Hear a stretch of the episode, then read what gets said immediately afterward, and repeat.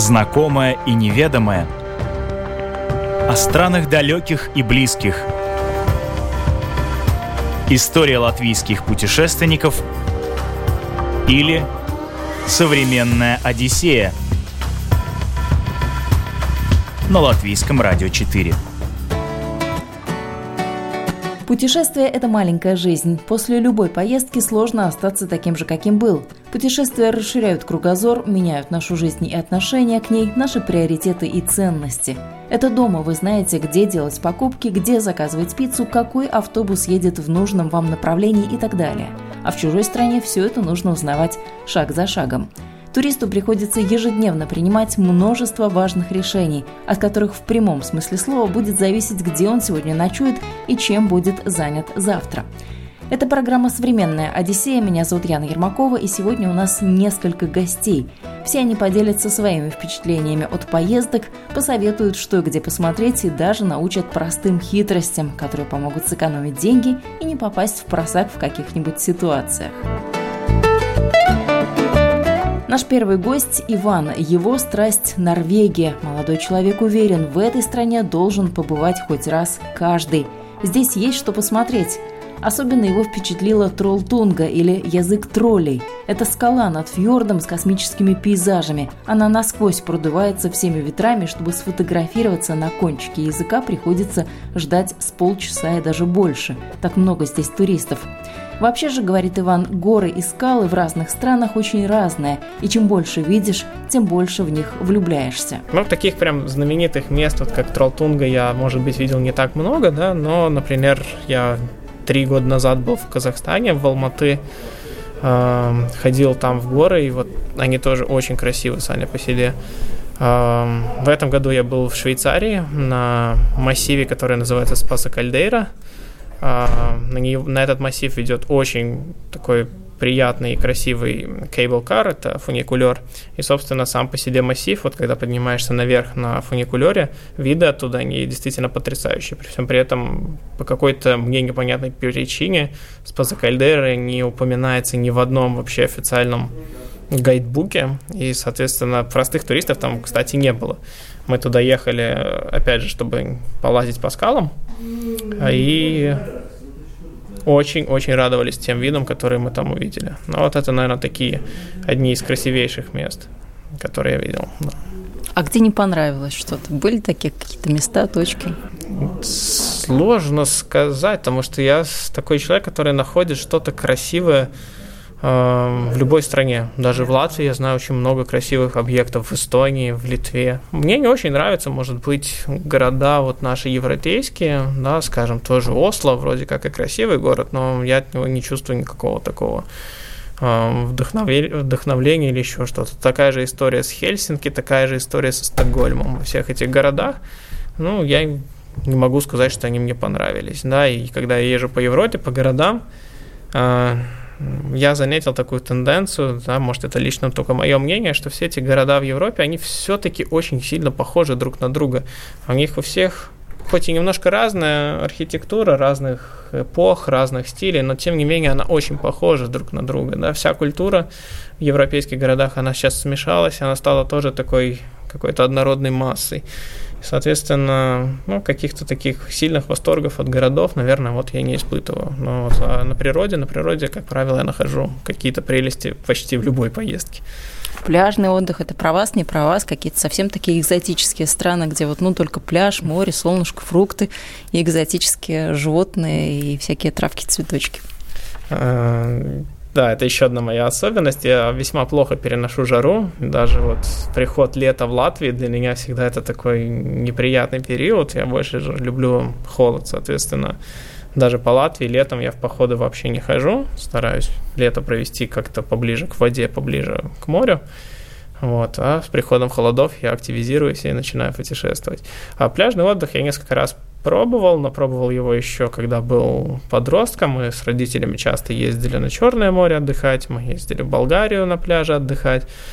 А, и, честно говоря, даже тогда мне это, ну, не очень нравилось. Наверное, прикольно полежать на пляже минут 20, потом это надоедает и становится скучно. Да? Насчет того экзотичных животных, Это всегда интересно, конечно, на них посмотреть, но и вообще животное, это животный мир, это очень интересно для наблюдения такая вещь.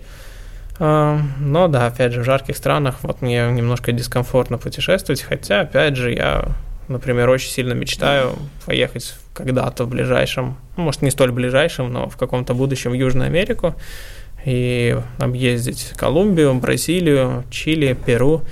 Вот, соответственно, это достаточно теплые страны, вот, и тоже там посмотреть, как, как там жизнь устроена. И походить по горам, по всякой такой вот интересной экзотической местности. Да, тоже я хочу делать такую комбинированную поездку, то есть посмотреть как дикую природу, но вот конкретно там меня очень даже интересует то, как живут люди, потому что там совсем другая культура, там совсем другая, другой уровень архитектуры, совсем другая философия, совсем другая кухня, и там вообще все катастрофически другое, но не такое, как здесь в Европе. Вот, и поэтому, да, если я поеду в Южную Америку, то я определенно буду посещать крупные и не столь крупные города, знакомиться с ними, знакомиться с жителями, потому что мне кажется, это очень интересным, очень таким захватывающим. Не могу еще не спросить э, про историю с зажигалкой, что касается Норвегии. Какая там была история, что вы теперь советуете э, остальным путешественникам, кто, может быть, курит или берет с собой зажигалку в силу тех или иных э, причин, кому она нужна? Это весьма комичная вообще история, потому что я очень много летал, в своей жизни, но я никогда не знал, что есть такое правило, что в ручной кладе можно проводить только одну зажигалку. Я, честно говоря, даже не уверен, что такое правило существует. Проблема была в том, что в Рижском аэропорту на контроль безопасности. А мне кажется, что все проблемы начинаются с Рижского аэропорта. Вот где-то там в Европе, ну, даже не заметят. Не одна-две зажигалки, хоть целую упаковку вези. Знаете, на самом деле у меня была такая мысль, да, потому что в Европе люди, опять же, это зависит очень сильно от страны, то есть э, в южных странах там люди, что называется, вообще не парятся, да, то есть там проблема – это не проблема, да, там все очень спокойные, все очень приветливые, все очень дружелюбные. Скорее всего, это причина, почему, скажем, Испания по официальной статистике среди европейских стран там самая высокая средняя продолжительность жизни, она почти на 20 там, лет больше, чем, например, у нас в Латвии. А, в то же самое время, э, скажем, где-то на севере народ, опять же, более закрытый, более такой, не грубый, но более такой, может быть, жесткий. Но, мне кажется, опять же, зажига... до зажигалок бы, ну, не докопались нигде. Мне, может быть, это был чисто... Но я не хочу грешить на Рижский аэропорт, потому что, скажу честно, всех правил никогда не читал. Вот, соответственно, может быть, действительно где-то это написано, может быть, я действительно этого не знал. Проблема была в том, что, да, я как э, добропорядочный гражданин на контроле безопасности выложил все из карманов, в том числе у меня в кармане там было две зажигалки, ну так получилось. И вот, да, до меня, так сказать, докопались, сказали, что нет, можно только одну, и вот что, что это, конечно, это меня вызвало просто такую легкую улыбку и иронию. Я посмеялся, отдал одну зажигалку и что сам. Соседу переложил, чтобы там на той стороне забрать и положить в карман или нет? Не, просто отдал э, людям, которые проверяли безопасность. Вот, и потом мне просто стало очень интересно, а, собственно, с чем связано такое требование. То есть я спросил у офицера безопасности, почему так. Он мне объяснил, что вот в одни руки одна зажигалка. Я говорю, ну хорошо, ладно. Понятнее не стало, да? Говорю, ну хорошо, ладно, ну все-таки зажигалка, ну я не знаю, если бы я там взял с собой, не знаю, тысячу зажигалок, может быть, я там мог бы что-то там взорвать потенциально, наверное, да, но с двумя зажигалками что сделать, мне очень сложно представить. Но в любом случае, они это объяснили тем, что есть такие правила, я не стал разбираться, добровольно отдал одну зажигалку, вышел в соседний же Нарвесен, который там же находится сразу за безопасностью. И... Это не реклама Нарвесена, и уж тем более не зажигалок. Да, да, да, и уж тем более не зажигалок. И просто ради принципа и ради такого, не знаю, ком... чтобы добить уже всю эту комичную ситуацию, я просто ради интереса спросил, есть ли у них зажигалки. Мне сказали, да, конечно, я там же купил. То есть еще одну зажигалку. То есть... Э какая там философия безопасности, да, почему это было, зачем это было нужно, я, я так и не понял. Но это очень комичное такое забавное событие в жизни, с которого я посмеялся. Какие-то были еще такие, а, может быть, курьезы, а может быть, ну, такие лайфхаки, которые вы теперь э, имеете в виду и держите в голове?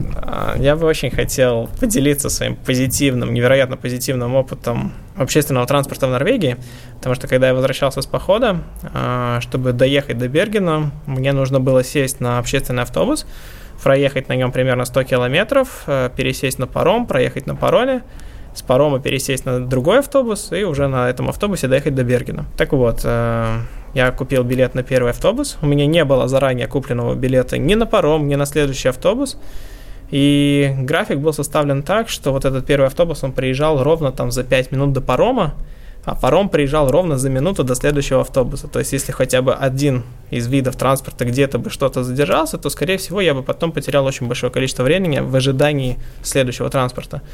И получилось так, что первый автобус, он попал в пробку, потому что был ремонт дороги, шофер автобуса спросил у всех, кто куда едет. Ну, я сказал, что вот я еду там в тот-то город, мне на паром. Он сказал, а куда после парома? Я говорю, ну, потом в Берген. Он говорит, да, хорошо, понятно. Я этому тогда не придал никакого значения. Собственно, из-за пробки, из-за ремонта дороги первый автобус опоздал на примерно 20 минут. И я был уже на 100% уверен, что сейчас мне придется час сидеть в порту и ждать следующего парома.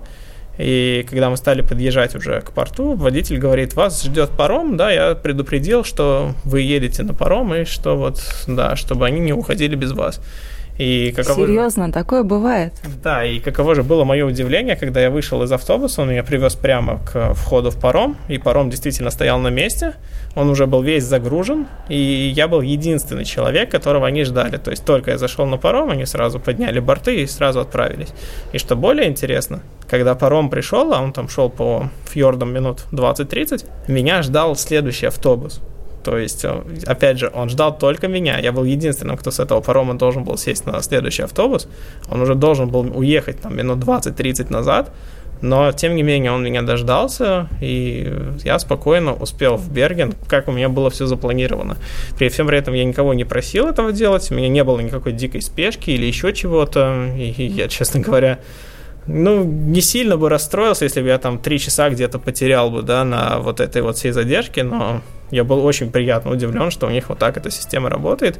И как мне потом рассказал водитель второго автобуса, что у них вот так вообще принято, что вот если какой-то участок там транспорта задержался именно по вине каких-то дорожных работ, да, или чего-то такого, то они стараются вот всех пассажиров как-то дождаться, чтобы не заставлять людей терять там свое время. То есть это было очень такое приятное и позитивное, скажем так, позитивный опыт, потому что нигде в мире пока что такого отношения к простым людям, ну, я еще, я еще не видел, честно говоря. Иван Алейченко – путешественник со стажем. Его часто просят посоветовать что-нибудь по странам, в которых он был. А с недавних пор молодой человек также иногда в каких-то поездках выступает в роли гида и инструктора. Часто говорю, что я весьма открытый человек, если у кого-то есть какие-то вопросы, желание со мной пообщаться, меня смело можно найти в социальных сетях, как это сделали вы.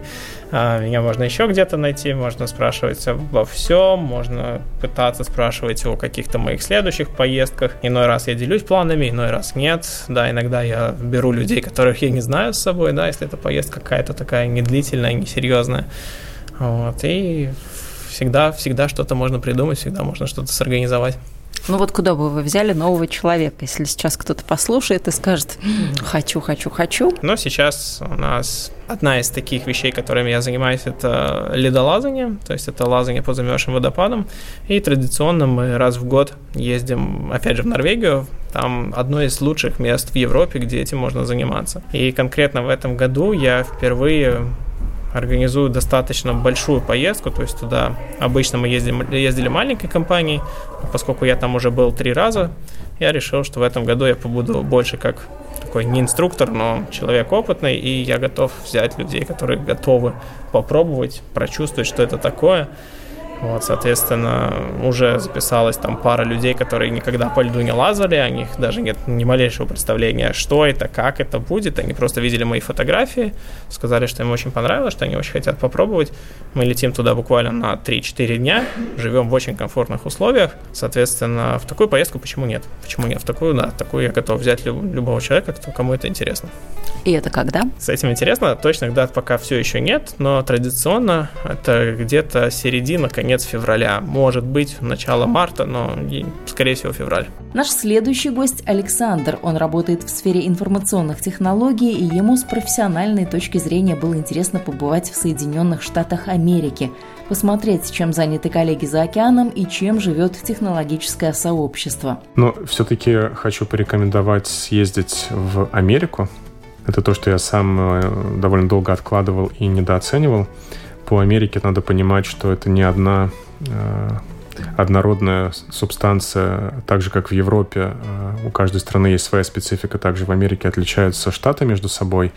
Моя рекомендация однозначно падает на Калифорнию. Дорогая ведь.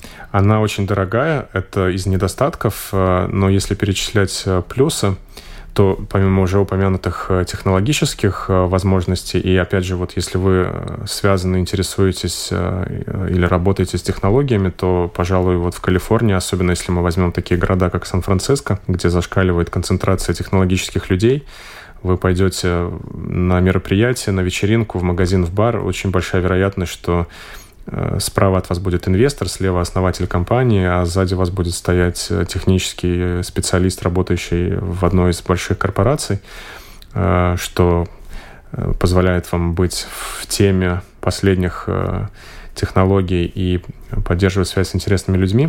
Если мы посмотрим, что есть помимо этого еще, то мне наибольше всего запомнился уникальный климат. Скажем так, из тех мест, где я был, я даже в таком климате еще до этого не находился. Заключается он в том, что практически круглый год держится равномерная температура, где-то между 20 и 30 градусами.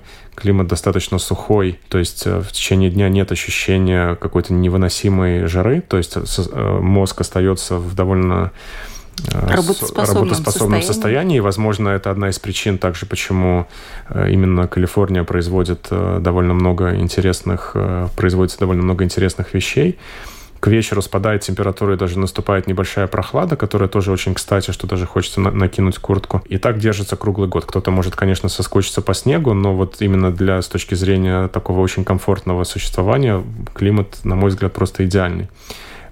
И что еще хотел отметить, географически тоже довольно э, благо благодарное расположение, потому что плюс-минус в одинаковой дистанции от, э, опять же, если мы возьмем долину или Сан-Франциско, вы можете чуть-чуть проехать и кататься в горах на лыжах, или же проехать в другую сторону и встать на, на серф и серфить э, в океане. То есть э, с точки зрения активности или природных мест э, это все довольно широко представлено. Рекомендую арендовать машину, желательно кабриолет, и проехаться по дороге 101 из Сан-Франциско. Ну, она начинается чуть дальше, но вот по, по участку Сан-Франциско, Лос-Анджелес насладиться прекрасными видами. Для себя я объездил практически всю Европу, и я увидел там частички и Греции для себя, и Турции, и Италии, э, и Франции, и Испании. То есть, в принципе, практически все как-то собрано в одном месте. То есть, э,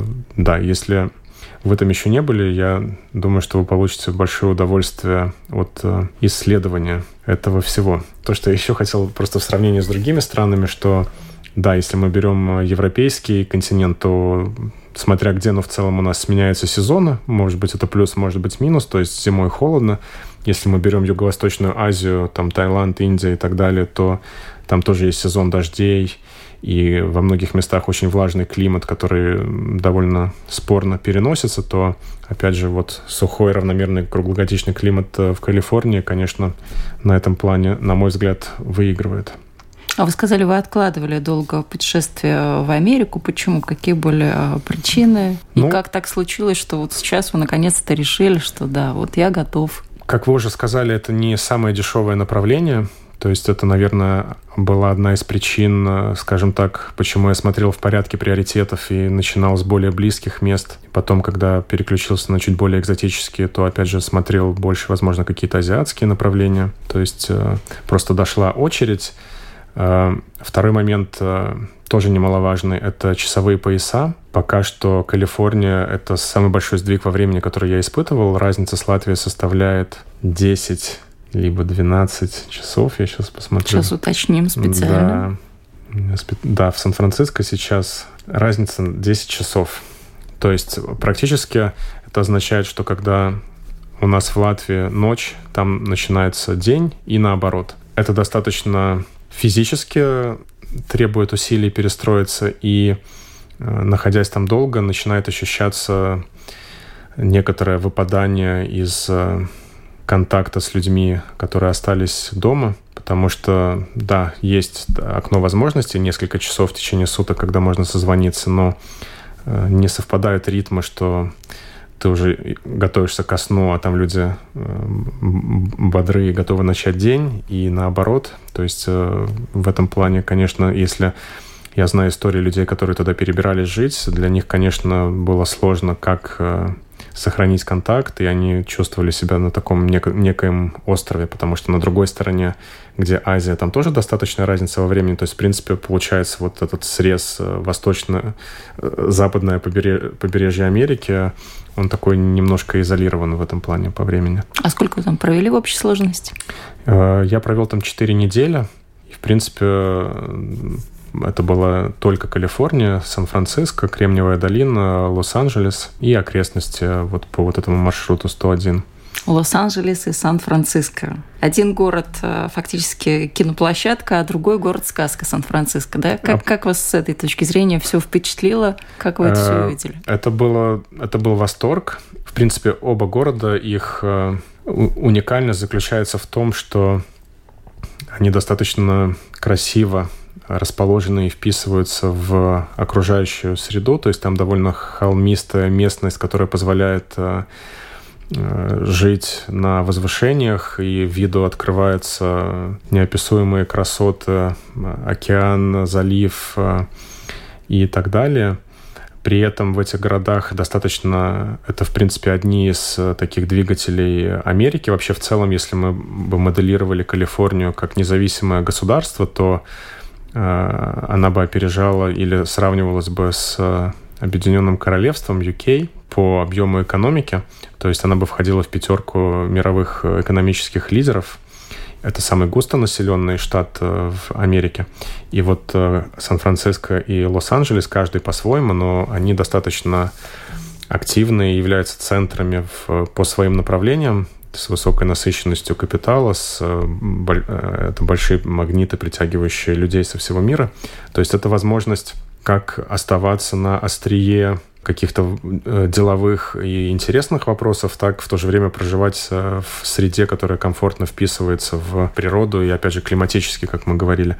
Сан-Франциско специфичен тем, что он весь очень холмистый, то есть вы практически проходя из квартала в квартал, обязательно почувствуете, как вам пришлось подняться, опуститься, возможно, подняться еще раз. Э, говорят, что в Сан-Франциско около 30 э, различных микроклиматов, в зависимости от того, в какой, э, в какой холм или низину вы попали. И по себе могу сказать, я за время пребывания там так и не успел подобрать такую одежду, в которой мне было бы комфортно все время. То есть мне приходилось то снимать куртку, то одевать, то расстегивать, то застегивать практически каждые 15 минут. То есть это, это интересно. Лос-Анджелес, э, он, он южнее, ближе к мексиканской границе. Там, конечно, более равномерно теплый и такой жгучий климат. Э, э, летом там может быть пожарче, и да, это действительно столица э, шоу-бизнеса, там расположен и, и студии э, Голливуд, э, и основных производителей фильмов. И также это считается центром, помимо кинематографа, в целом такого шоу-бизнеса, моделей и все, что связано с такой вот э, сферой развлечений. Из США переносимся на противоположный край Земли. Солвейга советует побывать в странах Азии и говорит, что это точно перевернет представление о мире, о людях и развеет массу стереотипов. Очень советую съездить в Азию. Это космос. Для меня это было просто открытие. Эм, в прошлом году в декабре я съездила в Таиланд это было просто что-то. Как бы мы видим в Европе азиатов, мы видим китайцев, японцев, и, может, некоторых нас, э, нас и они раздражают, потому что они маленькие, их много. Шумные. Шумные, да, как бы они другие, как бы они, они всегда ходят в группу. И мы в Европе просто мы, мы просто другие, мы просто разные. И когда ты едешь в Азию, тебе просто ты начинаешь понимать, почему, что и как, и насколько у них быстрый просто темп жизни, насколько у них по-другому, какие у них стандарты, принципы, у них же другой язык, у них же другие, другие иероглифы, у них же полностью другой мир. И как бы если хочется в Азию, очень советую съездить в Таиланд. Таиланд — это очень хороший пункт, где начинать вообще знакомиться с Азией, потому что они очень цивилизованные. цивилизованные. У них технологически, у них они очень тоже развиты. Таиланд для меня было просто открытие, насколько, потому что я очень ожидала культурный шок, что я приеду, и они меня будут сносить с ног, на меня будут орать Э, будет массы, массы, массы тайцев, все будут что-то кричать, и меня будет обзывать, потому что я белая. Но они такие спокойные, такие мирные, у них настолько туризм развит уже годами, это их просто приоритет страны номер один. И они такие спокойные, они смотрят на тебя и все рассказывают, они не говорят даже на английском некоторые, они все равно тебе будут махать руками, рассказывать, где и что. Так как они буддисты, у них есть главный принцип кармы, как ты относишься к человеку, так и человек человек будет относиться к тебе. Они никогда тебе не сделают плохо. Как бы если хочется узнать Азию и не быть в таком очень большом культурном шоке, но хочется вот познакомиться с азиатами как азиатами, которые живут в больших группах, они же коллективистические люди, не так как мы, индивидуалистические люди, которым нравится быть индивидуальностью, мы все индивидуальность, они группа людей. А у них есть король, у них есть монархии, они все, э, у них семья очень-очень важна, да, все друзья, они все ходят в группах, у них вот этот коллективизм очень-очень, очень-очень развит. Очень вкусные фрукты, очень хорошая погода, очень красивые пляжи, Бангкок тоже потрясающий. И в Таиланде дешево. Мы с мамой купили билеты с украинскими авиалиниями 300 евро туда-сюда в сезоне, в декабре. Это, это того стоит. Это того стоит, да. Кстати, о декабре, о зиме, Новый год как вы проводите? Тоже в путешествии, в движении, на ногах, в других странах или нет? Или все традиционно? Вот нет, вот традиционно. Последние года было все очень-очень традиционно. Вот э, в Таиланд мы проводили в декабре, то есть мы прилетели 20-х числах с мамой. Тогда все Рождество я, к сожалению, в прошлом году я проболела. Я приехала, у меня был очень большой контраст температуры. Я сразу приехала в Латвию, сразу заболела. И э, да, большинство мы проводим дома, все в окружении семьи. Но вот один год, когда я училась э, в Австрии, у меня был Erasmus, полгода Erasmus по учебу. Мы с семьей проводили Новый год в Вене. Было очень-очень красиво. Рождество, Новый год в Вене. Это все рождественские э, базарчики. базарчики и снег, и все красиво, и все церкушки, и все в гирляндах. Но для нас это не приоритет путешествовать, когда Новый год и, и, и, и Рождество, потому что мне очень-очень нравится Латвия, поэтому поэтому я тут живу. И я очень-очень обожаю наши базарчики, наш Новый год, когда все в снегу. В Латвии тоже очень много что можно увидеть. И как бы если есть какое-то может, возможность уехать куда-то за границей можно, но я думаю, у нас Рождество и Новый год очень особенные тут. У нас же легенда гласит, что у нас самая первая рождественская елка была сделана в Риге. И я тоже, мне кажется, даже не особенно советую, может, куда-то уезжать, если хочется снежного Рождества, потому что очень все, все дорого на Рождество и Новый год, да, как бы в Риге я тоже думаю, что очень все красиво и классно. Может, кому-то интересно уехать на теплые края, где-то там на Бали, на Мальдивы или то же самое Таиланд. Но там, я думаю, тоже довольно все дорого, и как бы весь мир тогда едет туда. И да, как бы я провожу, пытаюсь провести Рождество и Новый год дома. Но в прошлом году, что было интересно, я первый раз, э, первое мое день рождения в феврале провела в загранице. Я была в Лондоне. И мне очень понравилась эта идея как бы мой 25-й день рождения там привела. И теперь я вот хочу на следующий год в феврале куда-то съездить, тоже провести мой день рождения где-то за границей как бы может станет вот... традицией. Да, да, да. Мне очень понравилась сама идея, потому что я никогда не проводила день рождения за границей. Мне показалось очень интересно, что в свой особенный день ты где-то за границей путешествуешь. Солвейга довольно много катается по миру, поэтому у нее советы путешественникам накопились на все случаи жизни. Девушка научилась экономить на достопримечательностях и внимательно читать отзывы. Берите свой студенческий билет всегда с собой, если вы студенты, очень это используйте. Очень Или очень. если пресса, то пресс-карту, это я Да. уже себе тоже очень хорошо Да, работает. да, да. Смотрите, всегда в каждом музее должны быть какие-то скидки. Обязательно смотрите, не покупайте полный билет. Э, Под конец дня тоже можно приходить, тоже там есть какие-то вот или скидочки, или уже Эм, бесплатно пускают, где-то есть Да, такое. были, есть э, какие-то на некоторых музеях есть там один день в месяц, где тоже есть бесплатно, можно заходить, или да, по вечерам можно заходить бесплатно. Например, в Риге очень многие не знают, каждое последнее воскресенье месяца наши государственные музеи по искусству бесплатно открыты. Наш большой Рикс Макс музей, да, очень многие не знают, он бесплатно, каждое воскресенье, последнее воскресенье. Очень много всяких есть скидок, есть для студентов, не только для студентов, для юношей до 25 лет есть.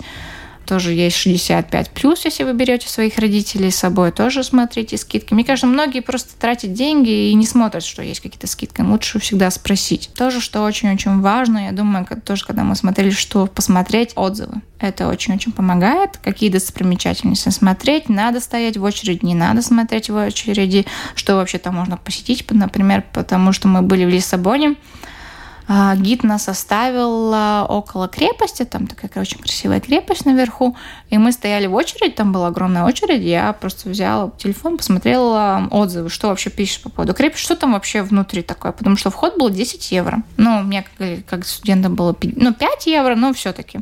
Я начала читать отзывы, что люди писали, что там это просто крепость, там это просто руины, там просто э, вид на город, и все. Там есть потрясающее, вот в ваших отзывах не дописали, есть потрясающее такое устройство, как перископ.